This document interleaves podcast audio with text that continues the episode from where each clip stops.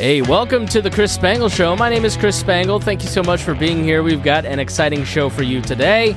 We're talking to Kris Bex of the Remnant Trust. You could go to one of their events and hold a book from like the 1400s, an original Magna Carta manuscript. Really cool organization that shares a lot of our values. So stay tuned for this interview with Kris Bex right after these messages. Kris, it's great to uh, see you again. We met briefly at Rex Bell's birthday party and uh, had a drive by hello. And I'm so glad that you reached out to me because the Remnant Trust is something that I wanted to know about for a long time, that I'm uh, really fascinated by uh, the, the collection that you have and the mission that you have. But why don't we start with the Remnant Trust? What is its history? What is it about? Give us your mission statement first and then kind of how you got to where you're at now. Sure. Um, I'll give you kind of the cliff notes of the, the mission statement. It's about a paragraph, but um, our, our mission is to elevate people's understanding and the educational ideals as they um, are connected to the ideas of liberty and dignity. So the Remnant Trust is, uh, well, it's 25 years old this year as far as officially, uh, you know, when we started doing our mission uh, was in 97. And we started with an idea of the Great Book series from uh, University of Chicago that we would focus on the ideas of liberty and dignity. That we would find the top hundred works that deal with those subjects in the history of man, so to speak. Well, let's stop there because you've reached one of my passion projects. Uh, right. I, I, one of the greatest gifts that I ever received was the six foot bookshelf, the Harvard Classics from my grandmother. Sure yep. which was this compilation of the greatest works of literature and history. And Mortimer Adler uh, put together the Great Books series. I've got both of them. Sadly, they're in the garage just because I haven't. I'm, I do not have room for them yet uh, on the shelves in the back here. But uh, yeah, it, it, and then they also had. I also have the uh, like a Britannica edition of all these great American documents, and so I think those those compilations are kind of like poppy history. They're really important. They've been somewhat criticized for kind of excluding a lot of things, obviously, but sure. When you when you see those works, what what do you see as missing from those works? Because we've got everything from Aristotle to John Stuart Mill to Homer to you know all these different writings and it's billed as this is the Western canon. This is what made right. Western right. literature. What do you th- what do you see as missing from the traditional canon in in liberal arts? Uh, so, well, I mean, I'm so I'm a fan of traditional liberal arts um, as we've come to understand them. Yeah, there's always going to be things that have been left out or are missing when you're talking about um, what what's the Western canon. Um, I think the criticism that it gets is uh, is misapplied. I mean, any list is always going to be outdated. It's always going to be short sighted or um, you know have blind spots. From the standpoint of, I, I, use the trust as an example. We started uh, acquiring these documents, and we were very Americana centered, founding period um, Thomas Paine, John Locke, uh, Jefferson, uh, Hamilton, things like that. But over the years, it's grown. So we have things in our collection that span, I think, like 12 languages, four different continents. We have things from Confucius. Um, we have, uh, you know, I'm trying to I'm, I'm, losing my train of thought here and, and, let me let me so so you've collected these works but like when you say we've acquired this like you don't mean that you printed it off of like a website and then put them in your own library like you've acquired the texts uh, manuscripts in some cases original manuscripts right. from people like Cicero Thomas Jefferson Benjamin Franklin uh, so mostly um, mostly printed works. So first editions of things like maybe the Federalist Papers from 1788. We do have manuscripts of some of the ancients' works. Uh, we have an Aristotle's Nicomachean Ethics manuscript. So it was handwritten, but it was written in the 1400s. So, I mean, it's not written by Aristotle or anything like that.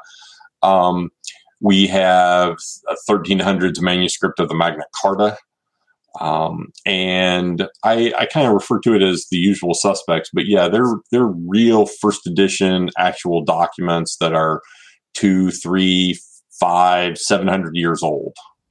So, how did you start acquiring all this?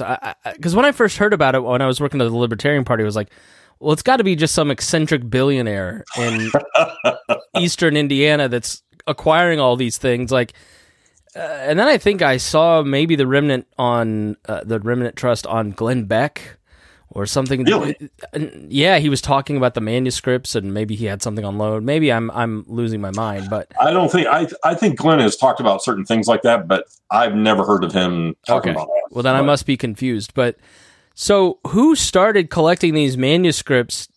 How much does it cost to like? Do you raise money? Like, is Sure. It, how, how do you acquire something from Confucius or the or you know manuscript of the Magna Carta that's 700 years old?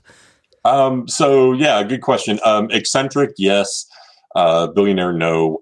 Um, so I would say that it, it all kind of got started by my father and my grandmother. Um, and as I'm told the story, you know, she was a Phi Beta Kappa in math and physics at the University of Chicago when girls weren't supposed to do that kind of thing. And it was it was definitely a brainchild of of my dad's that we would go out and find these books and maybe we could use them and get people to engage with the ideas. And you know that got started by testing the market, going to big schools, small schools, talking to academics, and uh, and discussing it. But they, I mean, you know, you just start looking for these things. Now, 25 years ago, it wasn't quite as easy um, as it is to go online and just Google some, you know, uh, antiquarian book dealers but we worked with dealers in Philadelphia and New York to start with, and then that um, that network definitely grew over the hmm. years, so that there's a there's a good cadre of dealers that know us and know what we're looking for. And we started with that list of a hundred, so that gave us you know a, a, lot of feelers out in the world, so right. people were aware of what we wanted and what we were looking for. And yeah, we we fundraise. I mean, we we uh, I mean, if there's one thing, uh, occasionally I've, I've gotten criticism about saying this, but um, oh well. One of the things I'm the proudest of of the organization is that we didn't start with you know great grandpa's collection of books. We started with this idea of getting these books and sharing them with people, and um, we've been able to put together over 1,500 documents like that, you know, in the last 2500 25 years. So yeah. So, uh, and the the second question that I had in my mind when I heard about it was, do they have like a big fireproof safe in their house? like, where do, where do you keep the books? I imagine you don't just like you know like my books on the bookshelf back here, just throw them on the shelf. Right. Maybe in some cases you do, but how do you take care of these documents? So, uh, yeah, where they're stored, they are in a climate controlled, fire suppressed vault. Um, so they are they are locked and secured, so we don't have major issues like that. But also, one of the things that the trust does, which flies in the face of preserving it at all costs, is that we put them out into people's hands. Um, mm. We did an event this past October at the Columbia Club with George Will coming in and talking, and we had probably 35 documents out so people could, you know, handle them, pick them up, take them out of the cases, you know, take selfies with them, all, all that kind of stuff, um, which is kind of a new phenomenon of late. But we do take precautions to preserve them and care for them and things like that. Um, I don't think that we've officially announced this yet, but like on the 12th of April, we're announcing uh, we have a partnership with the Indiana Historic Society and with the Columbia Club in downtown. So uh, the books will be housed in the vaults at the IHS, um, and we will have uh, like executive offices at the Columbia Club as well. So oh wow! We'll operating in and about downtown. Where are you located now?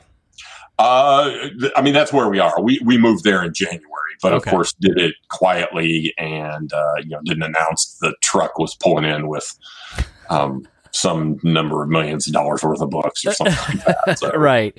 Yeah. I mean, so, you know, beforehand, did you and your, you know, did your dad start with this just like at his house? And like, did he, how did he take care of the books back in the beginning? Yeah, absolutely. Uh, uh, you know, in the, in the early days, we had a room that we controlled with, I think it was three humidifiers and dehumidifiers and two different air conditioning units. Wow. Um, to you know to to keep them as basically you want to keep them as cool as possible or is as tolerable and you want about 45% relative humidity are the best conditions hmm. for for documents like this. So yeah, they were uh, they were in a room um, in his office building at that time. Um, and then over the years, we've uh, we've been at different places here and there. We were uh, we were most recently had a partnership with Texas Tech, um, and that agreement um, expired, and that's what led us to uh, to move them back home to Indiana. So, tell us about this partnership with the Indiana Historical Society. Uh, sure. I am a member of IHS. I love what they do. Um, it's a big building downtown that has a lot of a lot of different projects that they work on in Indiana history you know, how did that come about with this? It's a private foundation, right? A private. Uh, um, yeah, so they're a private. Yeah, they're not a public entity. Um, they're you know they're supported privately. You know, they have uh, they have members, they have donors. The, uh, they build their own endowment and things like that. Um, the you know part of a conversation over the last couple years, I would guess. Um, we had this conversation started with the Columbia Club and some of the uh, I guess, uh, leadership there. And also, we had conversations with leadership at IHS. And um, I don't know, a few months into it, it just kind of dawned on someone in the group that was like, well, it's not about one or the other. Why can't we do something here with everybody? And you know, the IHS provides obviously a fantastic facility with um, great staff that, that knows how to deal with things. They provide some conservation op- opportunities as well. And they have, you know, a public mission, a public focus of what they do with their stuff. And this was a way to say, well, our things can be part of that as well. So the documents that aren't traveling um, to schools or other exhibitions around the country or the world will be at IHS. The public will be able to come in and say, "Hey, can I see that 1350 Magna Carta?" Um, and if it's on site, you know they have staff that will be able to bring that out and make it available to them. Um, and then with the Columbia Club, it's it's a similar kind of thing. I mean, while they are a private club, they have a public focus and a public mission and working with them using their um, like event facilities and catering and things like that that they have on hand to allow us to um, kind of be more in the driver's seat and and scale up the type of events and um, programming that we can offer. Yeah, the Columbia Club was founded by President Benjamin Harrison. It's right on the circle in downtown Indianapolis. It's uh, it's where Mark Rutherford taught me which forks to use and tried to culture me as I was a young bumpkin Mark, from Plainfield. Mark's good for that. Yeah. yeah. Well, we went to a fundraising dinner in like 2009.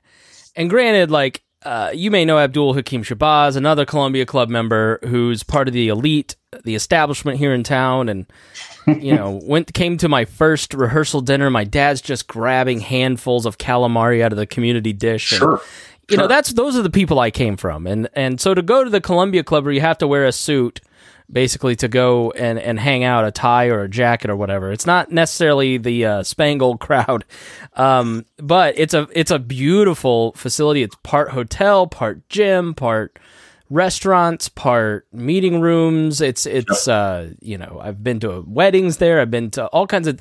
It's just a really cool facility. So it's really neat to hear that you've got these documents out. Um, you know, but what is I'm I'm really passionate about history. You know, Matt okay. Matt, Matt Taibbi just wrote this article about ni- uh, 19 uh, the Orwell novel 84. Yeah, 84. I almost said 82. Um, I should read more, I guess. But No, not at all. There's well, a follow-up to 1984 called 1985. Really? Um, yeah, I've got actually it's I don't I, I, can't think of who the author is off the top of my head, but yeah, and it's a somebody else wrote it as a sequel to 1984. Interesting. That's, that's, another conversation. So you know, and he talked about how everybody's kind of been pushed into two minutes hate mode, and and he sort of meant it like the predatory left. But let's be honest, there's the you can't open your Facebook without seeing something about the trans swimmer and the rights version of Two Minutes Hate. Oh, right. No, it's all it's Twitter and Instagram. It's everywhere. It's right? everywhere, and right. So we're we're sort of forced into this the present. And so what he was talking about is the point of the novel is that everybody's kind of pushed into the present and kind of kept off balance because they've got to choose which side or what's going on. And what I love about history is that, and he also talks about how erasing history is really important, erasing language, erasing history. Right. And both sides seem to be doing a lot of that. And when you when you look back through history and you look at the long struggle to get to liberalism, classical liberalism, uh, democracy, representative democracy in our case, um, capitalism. That's what the history of modern politics is about. My podcast, and and it sounds like that's what what you're about too. Is like engaging in the past and remembering the struggle to get to these points to sure, have absolutely. greater freedom is incredibly important. Yeah, none of these ideas, the things that you just touched on, uh, I often talk about that people that I interact with, um, especially uh, younger generations, and I guess I'll go with students, uh, think that democracy somehow sprang up out of the ground, fully formed in 1771, somewhere in Virginia, possibly. And um, I appreciate the distinction. You know, we don't we don't have a democracy here. That's not what we are. It's not what we were set up to be. And just that distinction is something that people, um, you know, violently respond to depending upon what group you're in and which one of those statements you make. You say that you're a democracy and you're surrounded by the right, or you say that you're represented a constitutional republic and you're on the left surrounded there. Both of them are not going to be happy with you. Um, and the idea of looking at these documents, looking at the the development of them. I mean, this is a we talk about it as a timeline of liberty. Um, nothing that we're dealing with right now is new. Nothing, whether whether it's Putin or a transgender this or any of that. None of these are new ideas. Uh, they're in new situations, but uh, right. so, as a historian, as a as a literature major, and things like that, I think about the, this is the age old question of man. Um, we have always struggled with how we deal with each other. How do we show each other respect or not? Um, you know, as libertarians go, is it about you know uh, the initiation of force or not, um, and what that line is, and to understand why we got there, and to to do it in such a way to not act like we're in a vacuum. The two minutes of hate that you that you reference, it's not something that happens right now. Um, it's formed and it's a culmination of what you've experienced and what we know from uh, what Hamilton and Madison and Jay wrote in the Federalist about what the the challenges of a constitution and a constitutional government would be. And at the same time, being aware that the anti federalists were aware of what the threats are as well. That seems to be a big one that we're coming into now. And it would be nice to say that, oh, it's one side that does this, but it's not. Um, I think maybe naively in my youth, I thought it was more one sided than the other, but it definitely seems today to be you know, the both sides. It's all a matter of what they want to use their power for, um, not whether or not they should be, you know, making sweeping mandates that apply to everybody. This is the older you get, the more uh, uh, Hayekian we become with our like we have to, we have to balance all sides and right. right. Um, so I, I, guess when you ha- look at your mission, when you look at your value system, you know, I think you said freedom and dignity.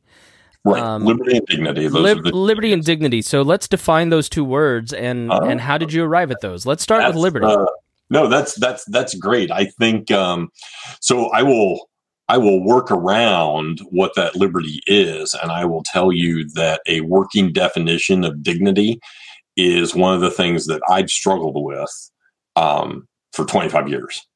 Uh, I, I, gave a talk once and I had a guy uh, ask a question and say, okay, you talk about this liberty and dignity stuff.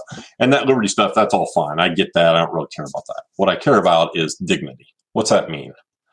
And this guy uh, was a was a therapist by trade, a, a family and and marriage therapist, and and he was concerned about how people get treated, not about whether or not you know you have the freedom to walk out in the street with your pants down, but how we interact and deal with each other. And I think that this is going to be me dancing around dignity, right? It's about value. That's where it comes from, how we value each other, um, what value you have, and how we can demonstrate it and or respect it or allow it for each other.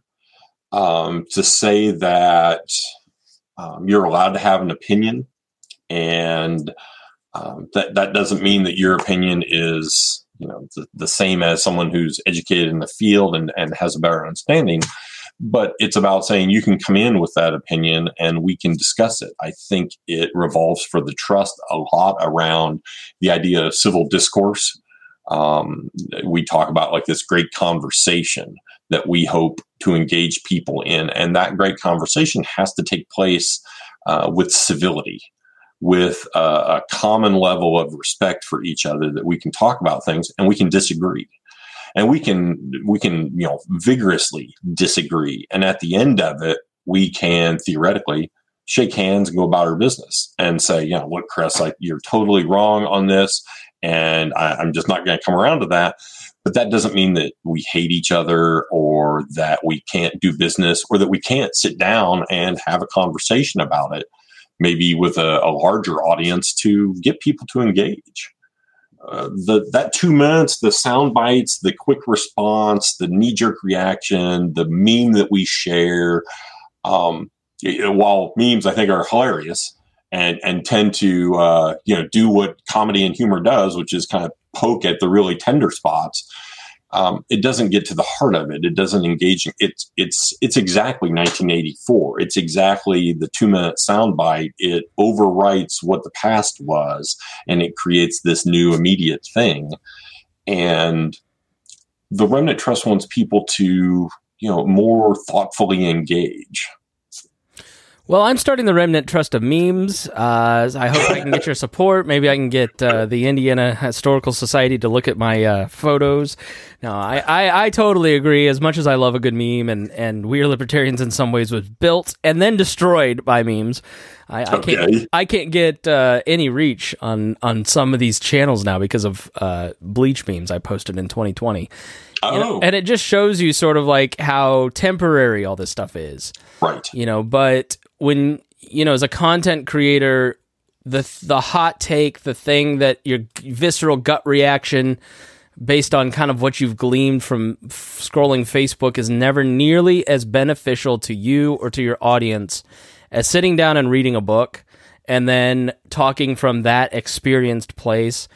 Uh, you know, and, and so when you look at your catalog and, and what you're trying to do, I mean, I, I, I really believe in what you're doing and what you're saying here. I think it's really um, in line with where I've ended up as as just like a, a political person, as a human being, and as a broadcaster.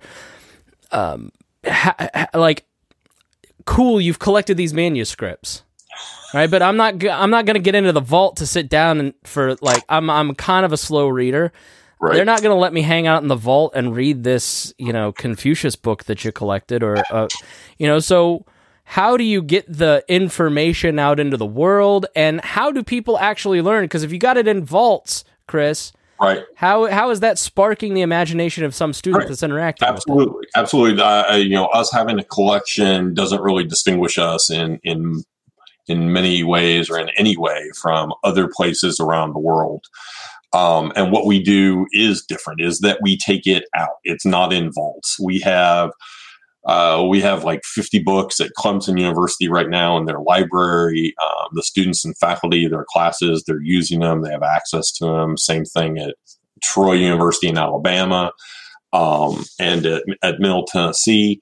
And then beyond that, I mean, I think that the the deeper question that you're talking about is um, is something that the trust has, I don't know, struggled with and considered and contemplated, been aware of, is that this is um, these old books, these original first editions are like the catalyst. Um, they are, we hope, the spark that gets people to engage and say, okay, this is, yeah, I want, I want to really read more of this. Um, we talk about what Federalist 10 and Federalist 50 every four years when we have a national election, but otherwise we don't discuss it much. We don't think about it very often. So um, we, have looked into and are looking into the idea of digitizing to have you know inexpensive reprints or to have scans available you know dissemination on the internet that kind of thing so that they're accessible but i think what um, the main thing that we try to accomplish again is is that spark try to be the key that gets into someone's head and opens things up a little bit um, to uh, to think further about it and the breadth of the collection, I hope, adds to that. I think that the it's not just um, the names you've always heard of. I think that there are new things in that collection that get us to think about those ideas more deeply. Uh, there's a, a, in in the 1300s there was a guy called Marsilius of Padua who wrote a, a book called The Defense of Peace, uh, Defensor Pacis, and what I understand, research says that he's the first guy to ever write about the idea of the separation of church and state and what that would mean. And so we're talking from the 1300s. This gets printed in Latin. I think ours is a 1523 edition. And um, again, to establish that there are, there's a connection to these ideas. Um, church and state, you know, makes me think of the founding period. And again, in the 1700s, that idea didn't just jump up out of the ground. Obviously, the pilgrims in the 1600s were concerned about that. You know, that's why they were um, you know, moving and trying to find uh, a place with more freedom and more liberty for them to, to worship as they saw fit. Um, but but it's difficult, right? It, it, it's something that just that exposure to an old book um, is the, it's where it starts, and that next step that you're talking about is yeah, you can go through your timeline on Facebook um, or any of the other platforms, and that doesn't really help you. And, and what what needs to happen is that people need to take that time, even if they just go through that timeline, then they turn the, the screen off and they sit down and just think about what those issues are, what what's being brought up. You point to one of the one of the great things to do is yeah, read, read, read, if, read, if you books, read, read books uh, that you've heard of, read books that uh, by people that they told you not to read them. Um, you know, th- all of that is, is there for us to understand. It's uh, I mean, again, it goes to the meme. It's the, geez, if only there was a device that would allow us to access all of human knowledge to this time. And of course, we all have one in our pocket. Um, but sitting down and, and thinking those hard, deep, arduous, difficult ideas. And, and you know you don't do that in a bubble. You talk about it with your friends. You you discuss it with your family. You uh, you know you throw it out there at those bigger group meetings when you can get feedback from someone who you think might be insightful or might have some wisdom to share with you. It's uh, you don't walk into um, a remnant trust exhibition and pick up uh, let me think of something just uh, Thomas Paine's Common Sense, first edition from 1776. You don't pick that up, and a magic fairy comes out, hits you on the head, and all of a sudden you understand everything. But um, you're aware of it. You have right, awareness. Right. Yeah. Well, all I heard is you just talking about a bunch of dead white guys uh, how, okay, how so, you know? Let's come at it from that angle. I mean, how how do you fight that notion that just history is just a bunch of dead white guys and it's all irrelevant? These were all so history is a bunch of dead white uh, a bunch of dead white people. It's also a bunch of dead non-white people. Um, it is uh, something that comes up, right? That, that people point that out, and I say things like, "We have, you know, Frederick Douglass in the collection. We have all three of his um, his autobiographies in the collection. Um, some other documents from him. We have pieces from Booker T. Washington. We have." Let's see, Uncle Tom's Cabin and The Dismal Swamp, both by Harriet, uh, Harriet Beecher Stowe. We have things by Catherine Beecher, her sister um, who was much more a violent abolitionist um, than uh, than Harriet was. Um, you know, uh, Mary Wollstonecraft uh, was a contemporary of Thomas Paine, so I, I referenced that uh, Paine's Common Sense. When Edmund Burke wrote Reflections on the Revolution in France, um, Paine responded with The Rights of Man. Um, that's about 1792. And in response to that, Mary Wollstonecraft wrote her Vindication of the Rights of Men. Um, she and uh, she and Paine knew each other. Um, you know, sat at dinner parties to, near each other and, and talked about these things. Um, we are by no means, or the Remnant Trust by no means says that dead white men are the ones that understand everything. What we say is these are people who have written about these ideas. When someone comes to me and says, Hey, that's great, but how come you don't have whatever? Um, if it fits in our criteria, which generally we try to stay out of the 20th century, um, but it's things like Mary Wollstonecraft. I had never heard of her um, with a bachelor's and master's degree in American Lit um, until you know I was some years into working with the Remnant Trust. Um, that list of 100 after we acquired that, that's why we have 1,557 volumes in the collection because Confucius was brought to our attention and the Bhagavad Gita was brought to our attention and uh, the Quran was brought to our attention. I mean, obviously that's not brought to our attention. You're going through a learning process like a lot of us are. Exactly. Yeah. Exactly. Yeah. And that's why, uh, like when you say the thing about the Western canon or anything like that, you want to look at anybody's list of anything. And it's one of the great things about lists is that they're fun to dispute, they're fun to poke holes in. Um, this is a place for people to start. Um, I don't think that you can dispute that in this collection, um, you know, with these authors and, and many more that we haven't touched on, that's where some of this conversation takes place. Yeah. That's where these ideas uh, get beat around and they get beat up and they get tested, you know, with with blood, sweat, and tears. And sometimes that's vindicated, and sometimes it's not, and you see changes um, in how people interact. But again, this is this is a place to start. This is obviously the trust and its board thinks that this is a, a reasonably good collection to get people to engage with the idea. Yeah, I, I, like that. I think a lot of us are just on a, a on a learning curve, and I think it, the the movement for inclusion is good. Diversity sure. is good because it it is forcing people like myself to go, okay, where are my blind spots? But I don't think that that means we have to dismiss, you know, an entire body of work either. I think. Right you know that that's where it comes down. Why don't you recruit from the 20th century? Is it just still too contentious? Is there too much of it? What was the? That's the, that's the theory. So um, I, and and so I, I, say it a bit bit tongue in cheek. So yeah, we we started out saying that we would start at 1900 and go back. Mm. That we'd stay out of the 20th century. You don't have enough time to judge. Don't have enough distance. There's too much ego. There's it's just too. And of course, we we kind of set that up as a rule, and then immediately broke it and added 1984, Animal Farm, and Atlas Shrugged to the collection. Any Mencken? H. L. Mencken?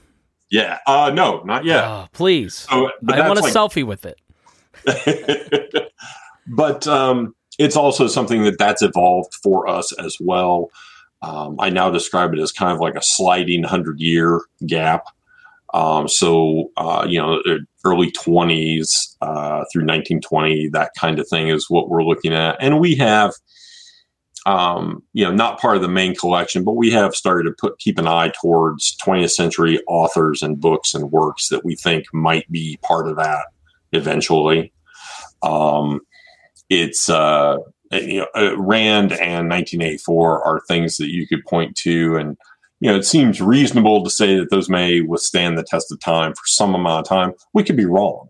Mm-hmm. Um, you know, I, I, don't know what would happen to say that those are no longer uh, reasonable to consider. Um, the impact of of those works seems to be pretty far reaching and is a touchstone, even if people you know vigorously disagree with it. Do you have a favorite? From the whole collection? Yeah, I mean that's like asking your favorite kids. I mean, I have a favorite yeah. kid, but I'm sure you know. But yeah, uh, after you're a parent long enough, you'll be able to say which one's your favorite. um, so I have two. I have two kind of fun stories, so they will maybe qualify as a favorite. Um, early on in uh, in my work uh, with the trust, so after I after I got out of grad school, um, my dad and I were at an antique show in Chicago at the Rosemont, and it was mostly just antiques, but there happened to be a few book dealers there as well. And I was looking at this one guy's table and he didn't have maybe 10, 12 books. And I picked it up. Inside the front cover, something was written in pencil. And I read that and I put it back down and put my hand very firmly on top of it and got the guy's attention and kind of talked to him and explained that you don't know me from anybody. I know a few of your colleagues. I can give you references and things like that. But I would like to, you know, if you if you talk to people and think it's okay, I'd like to take this book with me and I'll pay you if it's what I think it is. Um, and he made a phone call and got that all worked out and we left with it and uh, work with various you know antiquarian depositories and things like that things like lilly uh, down at iu and this was thomas aquinas's summa theologica the uh, printed in about in 1475 wow. And aquinas was trying to sum up, summarize all of theology at that time. So you know nice little easy task.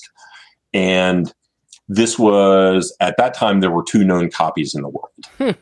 and this was the third. Um, there was one at the British Museum. There's one at the Newberry in Chicago, and there's the one that's in the collection of the Remnant Trust. how so so forgive me was it a book fair Yeah. or, or was it a deal like a, a shop and you just It was it was uh, so somewhere between a book fair and an antique show. that's just so it crazy was- that it, it was just you know there were maybe a dozen book dealers there um, as part of what was mainly an antique show and yeah he just that was one of the books he had on his table That's Um, what I love it- about books and printed material. You know, how many hard drives have you had, and how many hard drives do you get out and look at, and photos, and you know, and even my Kindle. It's just so hard to like. I read on my Kindle almost exclusively anymore, but it's so hard to like if summarize it, like, and it's Sure. not gonna last. But then this book, printed in 1470, makes its way to Cincinnati, where it's picked up at a book fair. It's just it's it's Yep. near permanence in so many cases. It's oh, unbelievable. absolutely and there's something to that the physicality the actual book as an object and you've touched on something that so it's it's 500 years old it's it's 500 almost 50 years old and whose hands has it gone through in those 500 years would it have gone through someone's hands that we we recognize the name of yeah. Um, was it in a, a, in a location in a church in a monastery? Was it in a library that we would know? And you're right there is something that's something you can't do with the kindle right? You can't you can't have that experience with the ipad um, and I, I love technology i'm a huge nerd but there's something about that book as an object. And uh, again that that's part of that experience. I think that's one of those things that i can't quantify uh, to someone other than say you know you, you have to have that experience uh, wherever you have it um, generally i say you should have that with the remnant trust somewhere and you'll get to put some of these books in your hands and see what that's like Yeah, it's just that's incredible to think. You know, was it, it came over on the Mayflower, or, you know, right right Just wild. Uh, all right. Well, how can people support you? I know you've got an event coming up. Where can people? You know, shameless self promotion time, Kris. Sure, I, and, and I appreciate that absolutely. So we have an event coming up at the Columbia Club May third and fourth. We're bringing in uh, Robert Woodson from the 1776 Unites program. Um, he's going to be in and do a keynote speech on the third. Um, uh, you know, kind of a fundraiser. Obviously, uh, we're uh, selling tables and tickets and things like that. You can find that at remnanttrustevents.com. And um, then beyond that, we're a 501c3 tax exempt entity. You know, donations are always appreciated um, to support our mission. You can be in touch with us on all the social media platforms. Um, I don't know if that's sadly or not, but on the social media platforms, um, send uh, contact us through our website, which is theremnanttrust.com, and uh, sign up for a newsletter, ask us questions, find out where we are, what books are going where, and things like that. All right, Kris Bex of the Remnant Trust. Thank you so much. RemnantTrustEvents.com. Check out that event here in Indianapolis, or check out their website. They've got all kinds of cool stuff there. I was looking at it a little bit earlier. Really neat organization. Thank you so much for sharing. My pleasure. Thanks, Chris.